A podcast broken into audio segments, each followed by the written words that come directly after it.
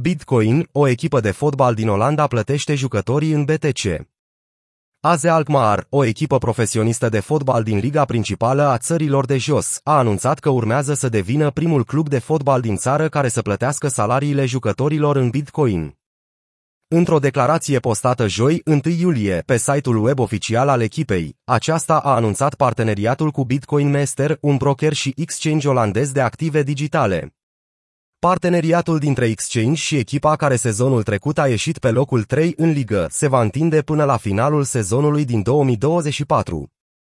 Conform anunțului făcut de oficialii echipei, cele două părți s-au înțeles să finalizeze contractele și sponsorizarea integral în Bitcoin.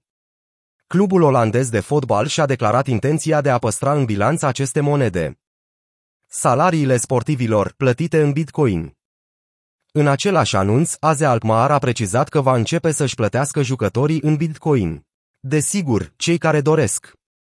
Astfel, clubul olandez devine unul dintre echipele sportive care au adoptat această metodă alternativă de plată pentru sportivii profesioniști.